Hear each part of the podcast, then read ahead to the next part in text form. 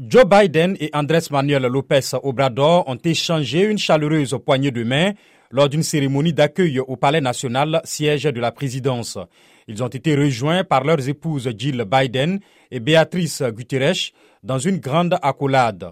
De quoi laisser penser que la brouille de juin dernier, quand le président mexicain avait boudé un sommet organisé à Los Angeles, s'était estompée. Les deux chefs d'État se sont entretenus, selon la Maison-Blanche, de la manière d'avoir une approche innovante face à l'immigration clandestine et ont promis de s'attaquer aux racines du phénomène dans les pays d'origine. Ils ont par ailleurs exprimé la volonté d'accroître leur coopération en matière de lutte contre le trafic de drogue et en particulier de fentanyl puissant opiacé qui fait des ravages aux États-Unis. Ils ont réaffirmé leur engagement dans le cadre de l'accord de libre-échange qui lie leurs deux pays ainsi que le Canada. La journée de lundi s'est conclue par un dîner avec Justin Trudeau et les épouses des trois dirigeants. Les échanges ce mardi devraient faire la part belle au sujet économique.